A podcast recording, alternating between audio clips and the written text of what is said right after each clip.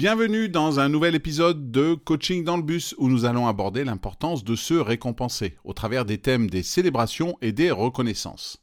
Dans le tourbillon de nos vies trépidantes, de nos quotidiens professionnels toujours plus chargés, prendre le temps de reconnaître nos succès et nos efforts est crucial pour notre bien-être et notre motivation. Bonjour à tous, je m'appelle Eric Allard, ancien athlète et coach olympique en bobsleigh. Aujourd'hui, j'anime des conférences, des formations et je coach des équipes ou des individus. Bienvenue dans Coaching dans le bus, qui est là chaque matin, du lundi au vendredi lorsque vous allez au travail, pour vous transmettre en 5 minutes maximum un conseil, une technique, un outil à mettre en pratique immédiatement. C'est simple, rapide, facile à comprendre et à mettre en œuvre. Commençons par la célébration. C'est un acte puissant qui marque la reconnaissance d'un succès, d'un effort ou d'une étape importante. C'est un moment de pause pour apprécier ce qui a été accompli, que ce soit dans un cadre professionnel ou personnel.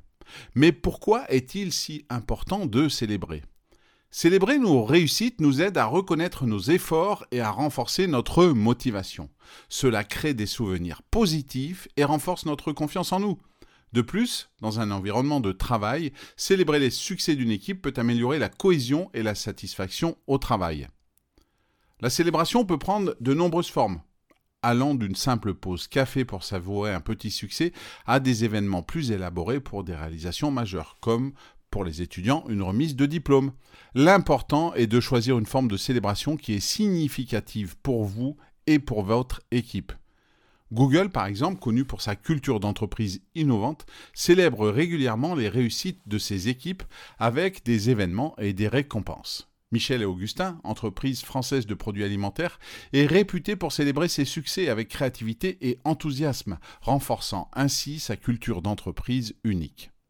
Parlons maintenant de la reconnaissance. C'est l'acte de reconnaître et d'apprécier les efforts et les réalisations des individus ou des équipes elle est essentielle pour valider le travail accompli et pour encourager la poursuite de l'excellence. Cela contribue aussi à un sentiment d'appartenance et de valorisation. Elle peut augmenter l'engagement et la loyauté tant dans la vie professionnelle que personnelle. Reconnaître les efforts des autres montre que leur travail est vu et apprécié, ce qui est un puissant moteur de motivation. Mais cette reconnaissance doit être sincère, opportune et spécifique. Elle peut être exprimée verbalement, par écrit ou par des récompenses symboliques. Dans un cadre professionnel, il est important de personnaliser la reconnaissance en fonction de ce qui est significatif pour l'individu et pour l'équipe. Indra Nooyi, ancienne PDG de PepsiCo, était ainsi connue pour écrire des lettres de remerciement personnel aux parents de ses employés, reconnaissant leur contribution à l'entreprise. Pour intégrer ces principes dans votre vie professionnelle ou personnelle, commencez par réfléchir aux récentes réussites que vous pourriez célébrer. Planifiez une activité ou un moment pour marquer cette réussite, que ce soit seul ou avec d'autres. Ensuite, pensez à quelqu'un dans votre entourage professionnel ou personnel qui mérite une reconnaissance.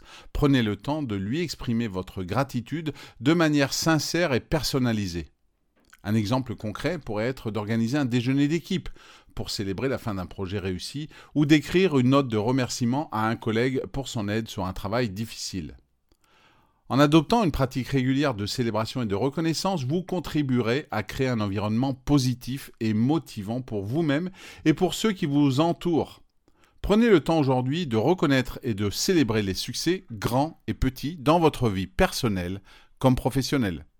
Voilà, c'est tout pour aujourd'hui. Si cet épisode et ce podcast vous ont plu, n'hésitez pas à lui donner 5 étoiles sur votre plateforme d'écoute préférée, à le partager et en parler autour de vous. Je vous souhaite une bonne journée et je vous dis à demain.